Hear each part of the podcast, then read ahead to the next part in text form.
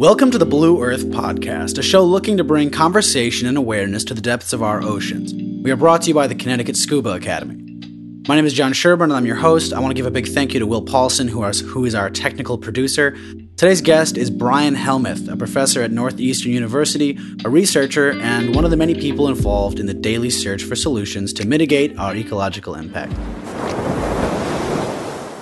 Uh, how are you doing today, Brian? Good. Thanks for having me here, John. Yeah, I hope I didn't butcher what you do too much in that little intro, but um, yeah, yeah. Bef- you know, before I want to, before we get into like the research you're currently doing, I want to talk a little bit about your background. Uh, if you could go through, sure, like your when you went to school, what were you majoring in? What are your degrees um, specifically in? Yeah, so you know, I started diving when I was about 15 years old and just loved it, and uh, grew up in in landlocked upstate New York not near an ocean, but you know, we would go to Maine every summer and fell in love with it. So went to Cornell as an undergrad uh, and did a lot of diving in the Finger Lakes and, and got a, a, bachelor's degree there.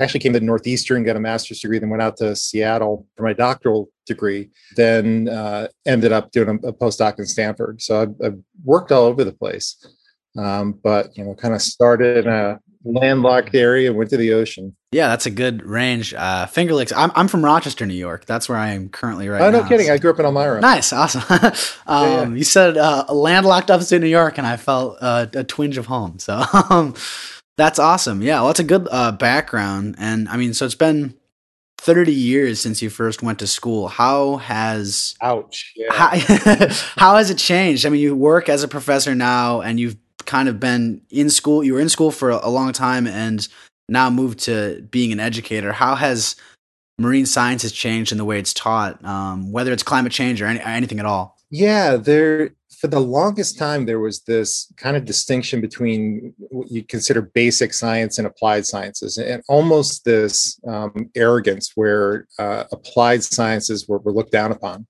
where you know if you were a true scientist you just studied knowledge for, for knowledge's sake. And that's that's one thing that especially has come about because of climate change that more and more people are doing cutting edge applied research which combines um, really important basic research that moves knowledge forward but really is doing so in the context of of trying to solve all of these problems. Um, and so i guess from my perspective uh, and this is mirrored in my career is that you start seeing things bad happening enough times you can't just sit by idly and not try to do something about it.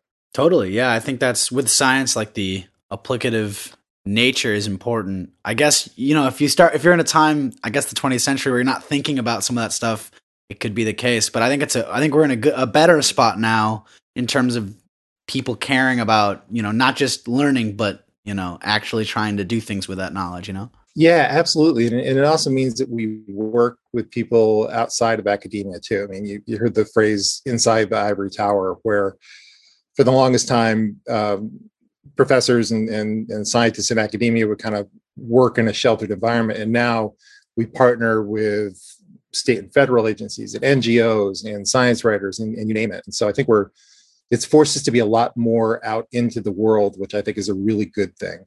That is uh, again, it's a necessary thing at this point. Yeah, it um, is. It is. Yeah, it's driven by necessity. Yeah, yeah is the is the climate change thing really emphasized? You'd say throughout like marine sciences in general as as the field. It, it, it is, and even in cases where people aren't specifically looking at climate change, it's not something that you can ignore. So whether you explicitly consider yourself a climate scientist or not, we're all studying the world in the context of climate change. There's just no way around that. And so, I mean, I I didn't deliberately set out to become a climate scientist. I just did because I kept studying things like coral reefs that were dying. And so now, you know, I'm, kind of I consider myself a an accidental or reluctant climate scientist because um, I didn't I didn't set out to to be here, but I, there's just no way to ignore it. Yeah, only place to be, right? Um, yeah, how, yeah. how, do you how do you feel about? Uh, I guess I wasn't going to get into this this early, but we're kind of there. So, in terms of policy, do you think that? Do you think we're doing enough in terms of trying to uh, fund scientific programs? You've gotten better, but how, how do you feel we're doing in terms of not only federal policy, but just um, I guess the ability and the willingness of the you know government to work with like scientists to try to solve some of these issues? Yeah, there are almost two levels of that going on. And, and I know we, we think of governments as like this big monolith where it's all driven by, you know, who's in, in power, especially as president in the US. But there is this fleet of really dedicated people who work in, in federal and state governments who are apolitical and just continue to, to chug along addressing these, these questions. But then they have to operate within this political framework and so, you know, during the the Trump administration, um, talking about climate change was not something that was looked upon favorably by the higher ups in the government at all. I mean, there was active climate denial. Versus now under um, Biden and Harris, it's it's a major initiative, and so eh, a lot of it is that um, we're we're headed in the right direction with the people who work on it on a day to day basis, but it just bounces from one administration to the next as far as the priority we place on it. Which I'm sure is frustrating, just for funding's sake and stuff. You're not working oh, under consistency at all. I feel like that'd be better if it's like, oh, we're giving you this much money for the decade and just use it, and we're not going to touch it no matter what. That kind of thing feels like it might be smarter use of our resources. Yeah, so it's it's like uh, the the rate of change in things like funding is pretty fast in some ways where new initiatives will come out but it's not like we can just ramp up a program under overnight. Yeah. Um, you know we have to hire people to work on this. Um, we have to keep those people funded, funded even um, during times when uh, we can't get get grants. And so uh, I guess it's like any endeavor that you have to have this ongoing baseline of people working on it. And so if you shut off the funding even for a year or two, it can kill a program. Mm-hmm. Well, I think it's an issue, like not even just in science. I think that's one of the biggest issues of making major change in this like country because you see, yeah. whether it's education or science or health yeah, or whatever, yeah. it's every four years sometimes or eight years.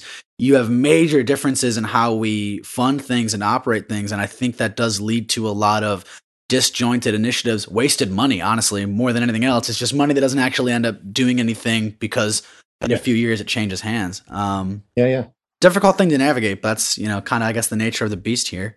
Um, I want to get into some of the work that you specifically do because you do a lot of really interesting work sure. that I think is, we talked about it on our last call. It's, it's, almost localized is the way I would say in a, in a way where it's not looking at the macro issue, but some of the micro stuff. I, first, I want to talk about Helmuth Lab. You guys do a lot of forecasting, predictions, and I'm curious mm-hmm. to know more on on that. What do you guys actually do to collect data? How is it used? Who is it used by? Um, if you could just talk about about that for a minute. Sure. So uh, you're right. The way we think about this is that global climate change, as the name implies, is this large scale process over the, the surface of the globe. And, you know, we talk about things like an increase in average surface temperature of the planet of, of one or two or, or six degrees. And that's really informative of broad scale processes, but it doesn't tell you how that plays out at local scales.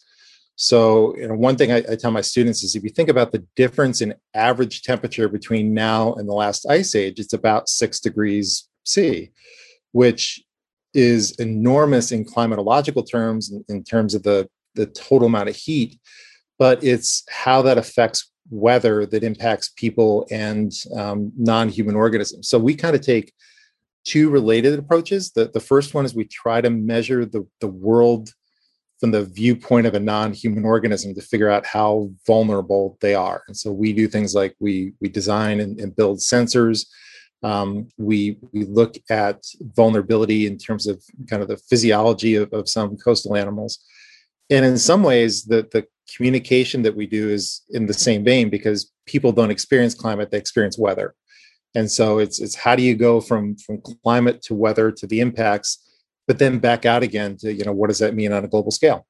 Yeah, that's interesting. So with the forecasting itself, how do you collect the data? So the, the term forecasting is is in some ways like a weather forecast but it's it's more of an ecological forecast. And so we know that plants and animals all have different sensitivities to things like temperature. And you know, anybody who's ever planted a garden knows that right? Um, depending on the the growing zone you live in and the time of year you're planting different plants. Um, and so there are different levels of vulnerability. There are some species that do really well under climate change. Mosquitoes do really well under a warmer, wetter world. Um, and there are others that, that don't do so well. So what forecasting does is it, it takes um, weather data, weather being ultimately driven by climate, and then says, um, well, what does that mean to how well, uh, say, a, a, starfish or a, a, mussel or an oyster or a fish is going to do in a coastal zone under those those conditions? So we do a kind of a combination of um, lab physiology measurements um, with field work to to see how those changes are, are manifesting in coastal areas. So I guess then to, to bring it to like you know almost a real example, I know one that was really interesting to me uh, is how the animal temperatures in like Oregon and Washington can be warmer than in yeah. Southern California, which is which is really interesting and, and, really piqued my interest. So if you could talk about some of the work you did on that specific um like research line i think that's a good example of kind of what we're talking about. Yeah it's it's wild how biased a view humans have of our world. I mean i guess it shouldn't be too surprising. You know we often have this very anthropocentric view of ourselves as somehow being um, exceptional or, or, different from nature rather than than part of it. But um how we experience the world is is totally different than the vast majority of, of plants and animals out there. So the the best analogy I, I, I, give is, is that if you think of um, an insect that can see in ultraviolet and it's looking at a, a, flower, in the ultraviolet spectrum, there are runways and bullseyes and all these patterns that are um, guiding the, um, the insect into the, the flower. Our eyes are receiving the same information we just don't have the capability of um, converting that into um, something that that we can respond to. So we we we're insensitive to, to UV. When we think about weather, we think about air temperatures, the the main driver of how comfortable we're going to be outside. And sometimes we'll add in wind, so we talk about wind chill. So wind uh, chill basically means if you were standing in air without wind, this would be the equivalent temperature that you would experience. It turns out that for the vast majority of plants and animals on the, the planet, they're, they're ectotherms. They don't have internal heat sources. So their body temperatures are changing all over the place. And it, it's the same thing if you go out on a really hot, sunny day and put your hand on the pavement. Um, it could be a lot hotter than the air temperature because it's the sun that's heating the surface. And then that surface is what heats the air temperature. It's the same thing for plants and um, animals that are are very close to the ground. So a mussel can be 15, 20 degrees hotter than air temperature sometimes, um, just because of the interaction of sun hitting its surface with all those other weather patterns and this is exactly what you study but what's the impact on that over time? I mean yeah. i know it's i'm sure that's the that's all the work you do but if you could hypothesize if you've come up with anything like what is the impact of that on some of those species in terms of you know uh, birthing rates and in terms of lifespan and stuff like that? Yeah so so first of all that means that in a lot of cases um, these organisms are a lot closer to their lethal limits than we would ever guess based on air temperature. So like there, there's a lot of physiological work that shows that mussels do fine up to 40 degrees centigrade. And then after that, they, they start dying. And so you might say, well, as long as air temperature doesn't get above 40, then they're, they're fine. Well, if you take the viewpoint of that animal, even if air temperature is, say, 30, that animal may be really close to dying. And so it shows that there are all these um, limits that may um, be operating that were that are invisible to us. The other thing is where you start to look for that. So if it's not just air temperature, um, that means that there are these trouble spots that can emerge in areas that we think are are safe. So the example you raised about Washington, Oregon, it just happens on the west coast of the U.S. that in summer all the low tides happen in the middle of the day. In the Northwest and in places like Southern California, they're happening in the middle of the night.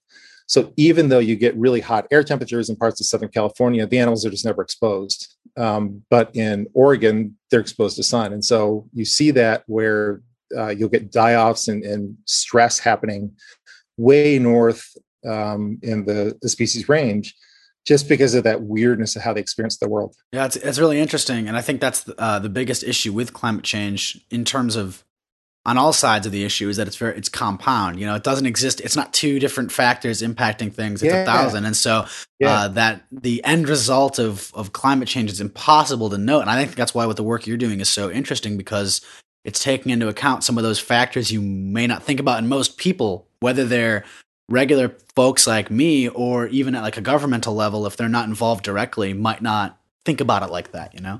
Yeah, and and it doesn't mean that it's all unknowable. It just means that there are some things that we we don't understand, and and it's it's in a lot of cases the sad thing is it's it's not whether it's good or bad, it's how bad it's going to be.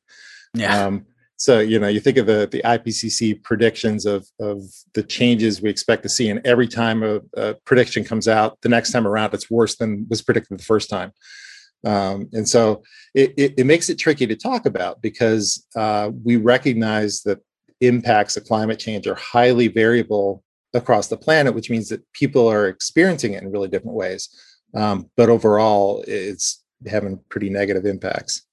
It's tough. I, I mean, even just disheartening at the, at this juncture. I guess there's two things I want to talk about here. And the in the first is that that concept of you see stuff like you know soil erosion, mass mass extinction, and it, yeah. it can feel like it's almost uh, too late or out of the average person's hands. Um, yeah what would you say to, for average folks to consider in terms of, I mean, everyone always says it like the big corporations are the big polluters and the big issues.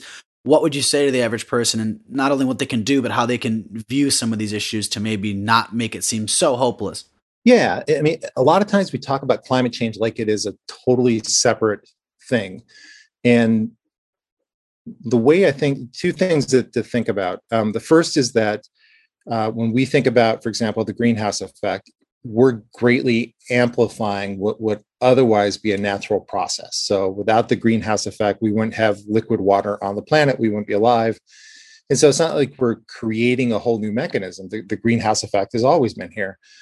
Um, it's that we're ramping it up through through our activities. Um, the other piece is that the way the US military views climate change is a threat multiplier. And I think that's a really smart way to look at it because it's not that um, climate change happens independent of, of everything else we're, we're doing, it makes bad things that much worse. And so, even though tackling things like carbon emissions is, is really difficult and it involves these, these international treaties, that doesn't mean that the actions in the local scale don't have an impact. So, you know, for example, if you protect an area from overharvesting or reduce fertilizer runoff or anything else on a local scale, you're creating resilience to climate change as well. Um, so, anything we do, even if it's not related to changing climate, can help um, protect ecosystems and and ultimately us.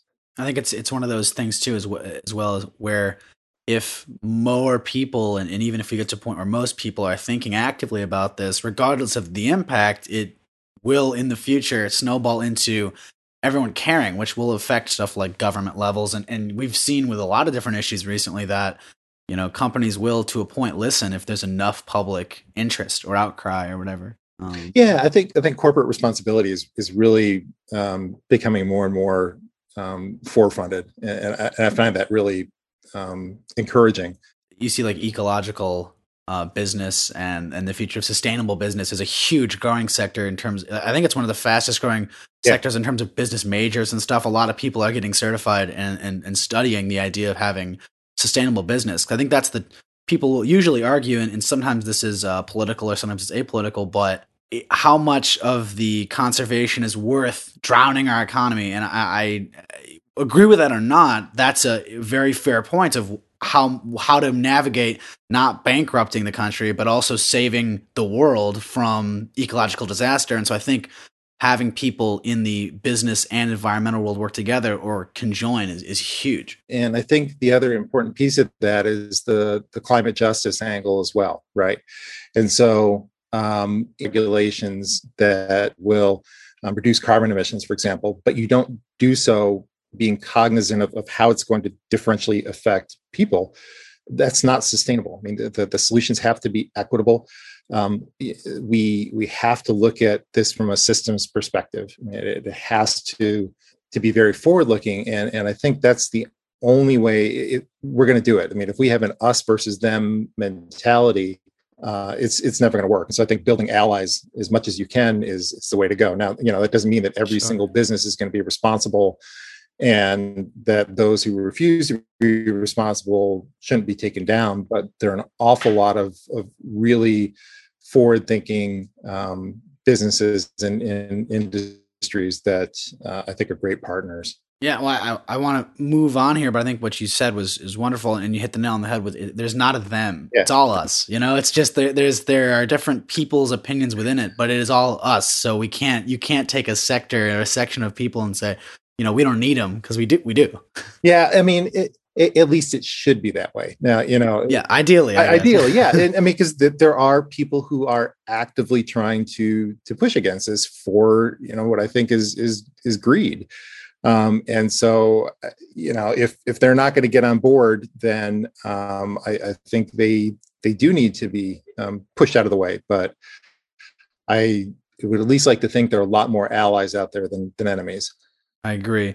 Uh, and so, in mo- moving forward into some of the other stuff that you're involved with, um, we talked a lot about you know kind of having science and federal and stuff work together and, and you're a part of the national sea grant advisory board which I, I, believe works with the government as well as you know it's obviously granting and stuff. Talk about your your chair i believe of it or the chair of it. So if you could talk about your position there and then what work do you guys do there as a whole i think that would be wonderful.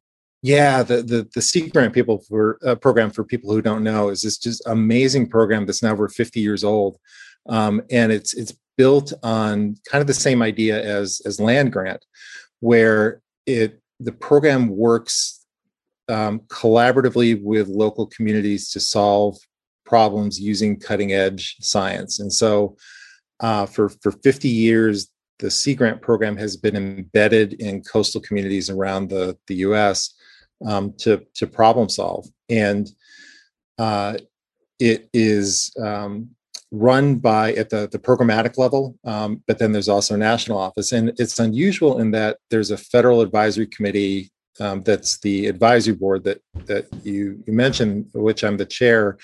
Um, and it is mandated by Congress. And so what's unusual is that I'm actually a special federal government employee a couple weeks out of the, the year.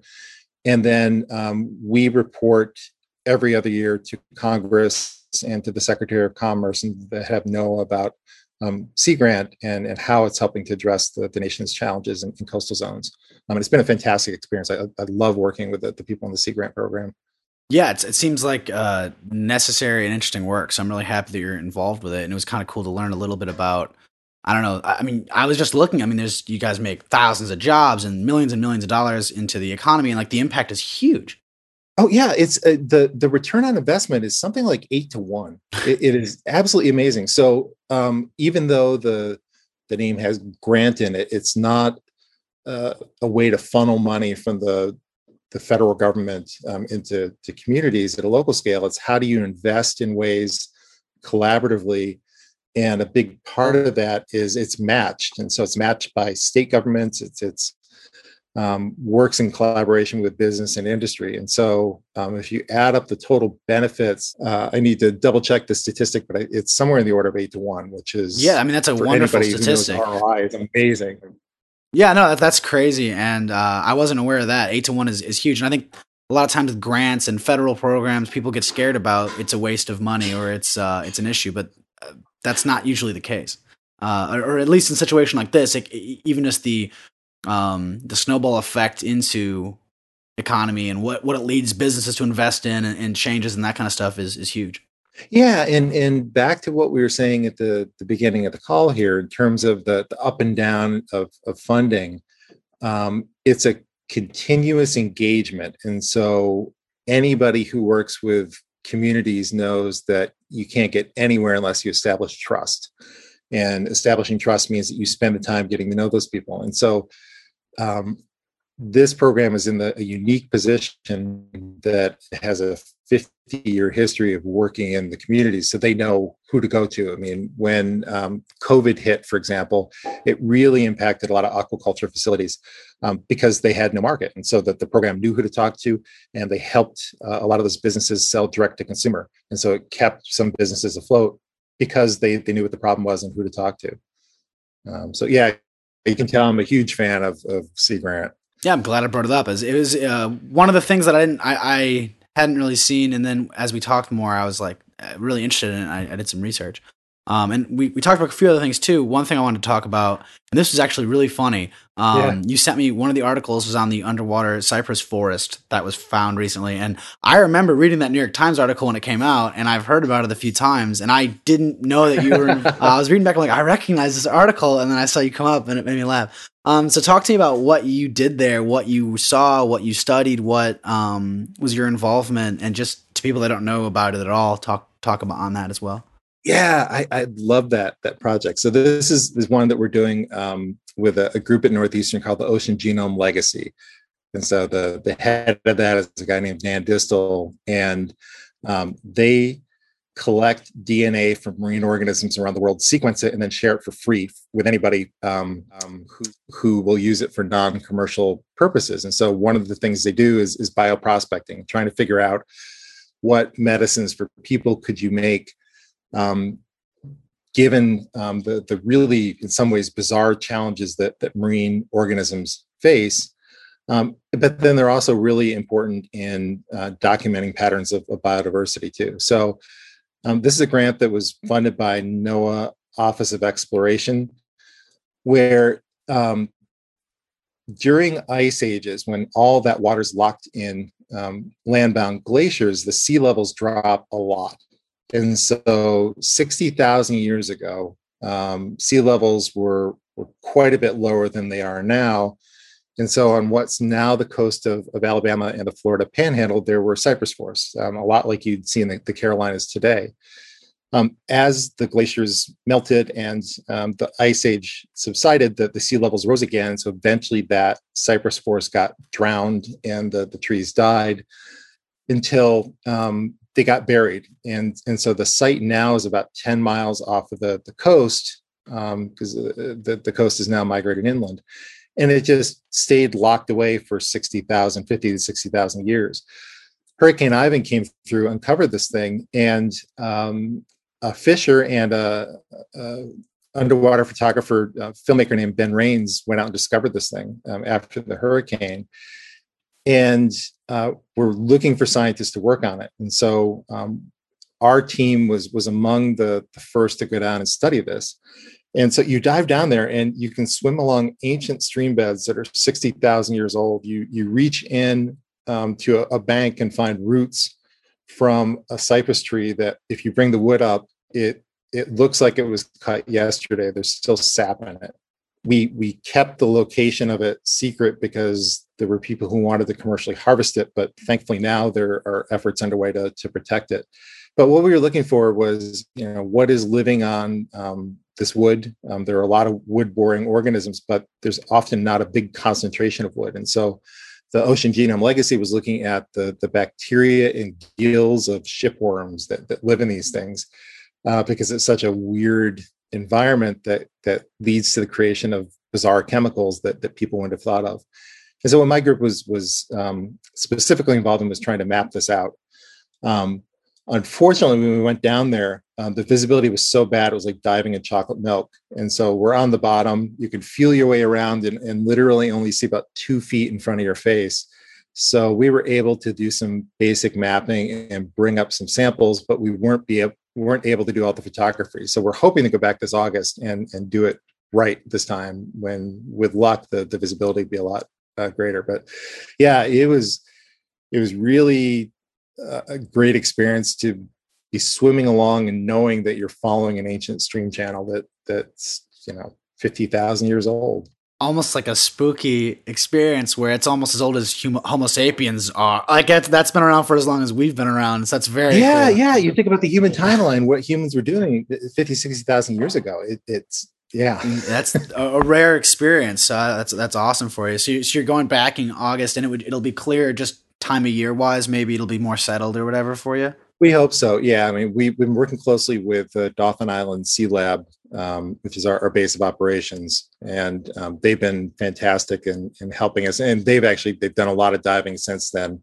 uh, a guy named grant lockridge has, has done a lot of work with us so he's he's got some photographs so we're really hoping to get down there again So I want to I want to move a bit into. We talked about climate change a bit before. I want to talk about some public perception stuff, um, and just how we can navigate the future, kind of as we wrap up the hour here. Um, so you've been talking. I saw like a radio clip from like 2002 where you were saying that climate change is, is a fact and not a viewpoint, and I think that's apt, and I think that's become more understandable. Most people, I think, at this point are, are kind of climate change is happening. There's the camp of uh, doesn't matter. But I think most people are aware that climate change is a thing. What, what do you think fueled the anti climate change movement? How, how, do you think it's faring today? Do you think, um, what can you say to anyone who, who who's doubting, uh, not, not its validity of climate change, but doubting the, the position? Yeah, that, that's such a, an important and, and difficult question. I mean, the, the hard thing is that this wasn't political, even in the, the near past. I mean, there were there were a lot of Republican efforts, and, and there still are, on on how to confront this. Um, John McCain, for example, was was really active in this area, and so the debate centered around what you do about it, not whether it's happening or not. And and that really is where there is legitimate debate about how much do you rely on regulation versus how much do you rely on um, free market strategies. Um, there's a, a, fantastic group called RepublicEn that's led by um, former Congressman Bill, uh, Bob Inglis, who looks at um, free market strategies that are consistent with conservative Republican ideas um, on, on how to, to solve this. Um, but as it has become increasingly political, like everything else over the last um, four years, there are now some groups of people that no matter what you say because of their ideology, they're just not going to believe that it's it's happening. Um, and so, I think, like so many things, it is finding allies and starting with what people care about. So I mentioned before that you know the U.S. military, the Department of Defense takes climate change really seriously uh, because it it can lead to increased civil unrest and can lead to the loss of, of lives. Um, I, I, my understanding is that one of the the number one sources of mortality for um, U.S. service members is is protecting fuel convoys. So DoD has been really proactive about this. Um, the faith community has been really active um, from the creation care viewpoint. Um, insurance industry cares about it because they're going to lose money, and so it's. I think it's it's thinking about climate change not just from one way, but um, you know, how does it impact all of us? I mean, the the evidence is so clear now that it's happening um, that you you pretty much have to actively deny science and actively deny reality not to believe in it anymore. But that said, you know, there are ways to find solutions where you don't have to be confrontational and say, I want you to write on paper that you believe in climate change. Um, you can have discussions about protecting coastlines and about, um, you know, how do we um, uh, work to increase human health under um, heat waves, um, where it's a lot of it is, you know, not blaming anybody or, or not letting them save face, but just how do we work towards solutions? I think is always the way to talk about it. Yeah, I think at this point it's about uniting people under that common those commonalities, as opposed to highlighting a difference or, or a different uh, opinion yeah. or view. It's I like that there are allies everywhere, and in every sector or section or, or subgroup of people, there are people that are on the right side of things, and there are people that are on the wrong side about every issue. And so it's about kind of finding common ground and getting more people to say, "Hey, we need to work towards a solution and, and try to yeah. figure out what solution's best. What what do you and this is this is gonna be a, this is gonna be a hard one for you. What what do you think the the um largest threat we pose is? There's a lot of factors, a lot of things human do in different um areas that is that is uh, uh, negative for the environment. Um, what do you think? Which one is the largest threat from what you've seen? The, largest threat is ignoring um, scientific evidence, and I think that you know we've seen that with COVID too, right? um, I mean, ultimately it, it, boils down to um, you know every time you get on an airplane you're trusting that an expert knew how to build that. And you're trusting that the pilot knows how to fly it. And we don't all have a personal opinion about how airfoils work and the bernoulli equations of, of what makes a plane fly um, at some level we pay these people to do a service. Well you know I'm, I'm, a scientist. I'm getting paid to, to do this and i've spent my whole life studying it and there are a whole bunch of people like me. And so I think it's the biggest threat ultimately is that we've gotten to this point where somebody who Googles something and comes up with a web page that um, says what they want to hear, that we don't act on that.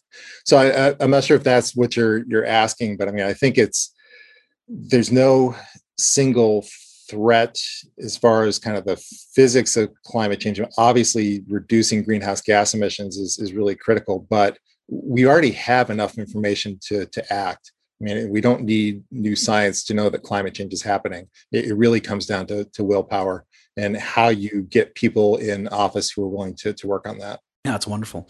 Um, and I, I want to uh, pull back a bit um, uh, into on Thursday, last Thursday, a really good conversation on photography and conservation. And I think it's oh, yeah. it's this yeah. under uh, a lot of people don't think about it or connect it how much uh, filmography and photography go into wildlife and into conservation efforts. And when you look at anything, all, all of the Cousteaus, any any divers, anything, yeah. it's it's not just about getting samples; it's about documentation. So I, I want to talk about how you feel about some of that stuff, the photography aspect, and and the impact that has on the population's view of our our beautiful world.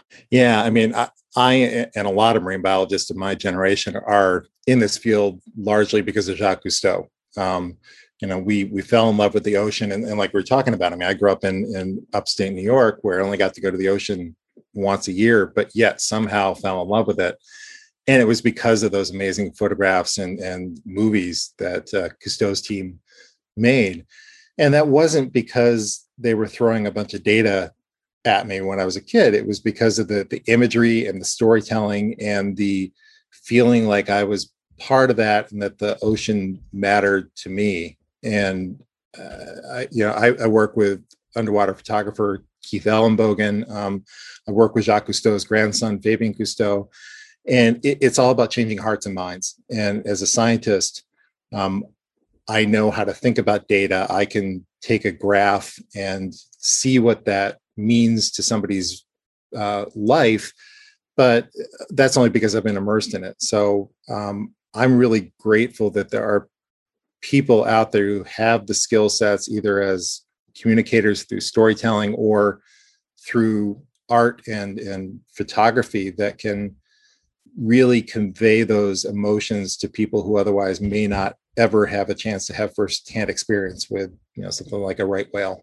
Yeah and i i agree. I i mean i personally um fell in love with nature via all the I, I guess it's not the same thing in any capacity but David Attenborough and all the Blue oh, Earth yeah. and Blue Planet and all Planet Earth and all stuff. I- have watched absolutely every single BBC oh, me too. I'm, documentary. I'm That's all I do. And, and, and I think yeah. it's it's kind of a modern equivalent of of someone who really oh, just oh, brought absolutely yeah he just brought a lot of love to um, modern audiences and, and honestly I think how how good we have now for cameras and video and stuff. There are so many great there's the opportunity for more people to see it and feel it than ever before. And I, I think it's, I think it's absolutely wonderful. I mean, it's got me upset. I'm uh, right now just going through all my favorite shots. Um, but I think it's, I think it's great to relate those two things. And I, I think that's a great, we were talking about, you know, yeah. government working with science, but I think also having entertainment work with science is huge. Oh yeah.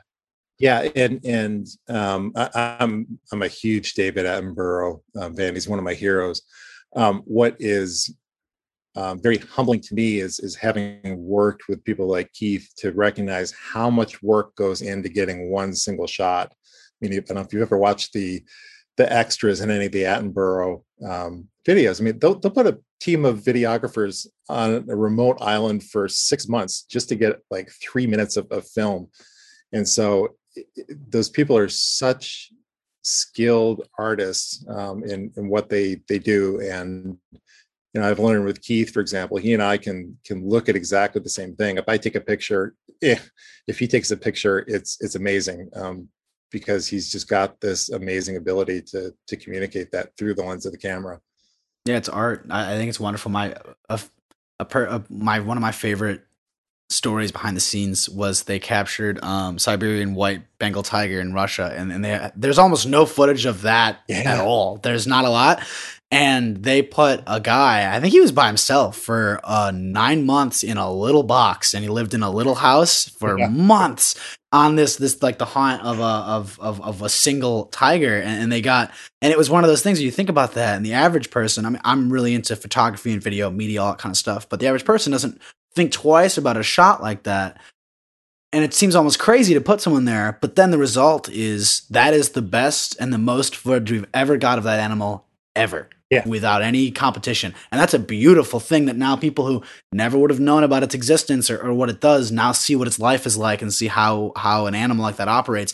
And if you take that macro into, say, the ocean and how it works, it makes it not this scary body of water, but it makes it uh, a place where so much so much of our life lives so much of our life comes from so much of us rely on yeah and and a lot of this that i've, I've learned is is not you know you just run into a place you snap a photo and you, you leave there, there's so much groundwork that goes into getting to know the, the animals and and the habitat um, keith has told me stories about um, watching the behavior of, of, diving birds for, for days before he even tries to get a, a single shot um, and uh, you know, some of it, I, I, I, guess, is being in the right place at the right time. And in order to do that, you just have to be in the water a, a lot. Mm-hmm. But I know um, one of the things I've gotten to do is I've gotten to live underwater for um, 10 days at a, at a time um, as a saturation diver. And you get a lot of work done. But one of the coolest things is just being able to take a breath and just watch. Um, you know, either inside the habitat, you're you're looking out at, at the animals, which are have gotten acclimatized to, so they're behaving normally, or just out on the reef. Um, just being able to sit there for 10 minutes. Um, usually, you know, we're, we're rushing in to do work and then rushing out, and we don't get to know um, any of the uh, the animals. But just being able to watch is, is huge. There's a beauty to it. This yeah. is funny because I had, uh, this is kind of what I wanted to close on, and you led me to it perfectly. Nice. So thank you. Um, uh, Fabien Cousteau has been working really hard to get Proteus off the ground. Yeah, which would be like the largest underwater research and living community ever. Um, and you sent me an article, and I, have been looking into it. Um, and so if you want to talk about that project for a minute, but what I'm at, what I'm going to ask you is if you had the opportunity to live on that International Space Station of the Sea, what would you ideally want to work on or study? If you could really just spend a few months studying anything underwater like that what would you want to focus on? I, oh man that's that's a tough one. I mean yeah i thought it would be a fun and difficult final final place to get to. Yeah i mean uh, boy, that last one is is a is a tough one because I'd probably have a, a list as long as my arm of things I'd like to to do. Um, so for for anybody listening to this who, who doesn't know, um, uh, one of the the legacies of Jacques Cousteau is, is he started building underwater habitats where where people would live in the, the bottom of the ocean and it was going hand in hand with the space race. And growing up in the, the 70s I, I, think at that point we all thought by this time we'd all be living underwater in underwater cities. And in a lot of ways um, similar to what we saw with um, exploration of, of, space public interest went away. So the time is is really right right now given the challenges of, of climate change and everything else that we need another grand vision of that. And so Proteus is intended to be equivalent to the International Space Station on the, the bottom of the ocean, um, where uh, scientists and, and uh, other aquanauts can live down there for a, a month at a time. And so um, the scientific goals of Proteus are to address challenges that society faces. And so it's how do you come up with sustainable ways of growing food? How do you assess the impacts of, of climate change? Um, but honestly, I mean, I think a lot of it is is the opportunity to to get to be part of a reef is amazing, right? So, you know, I'm sure you did this too growing up in upstate New York.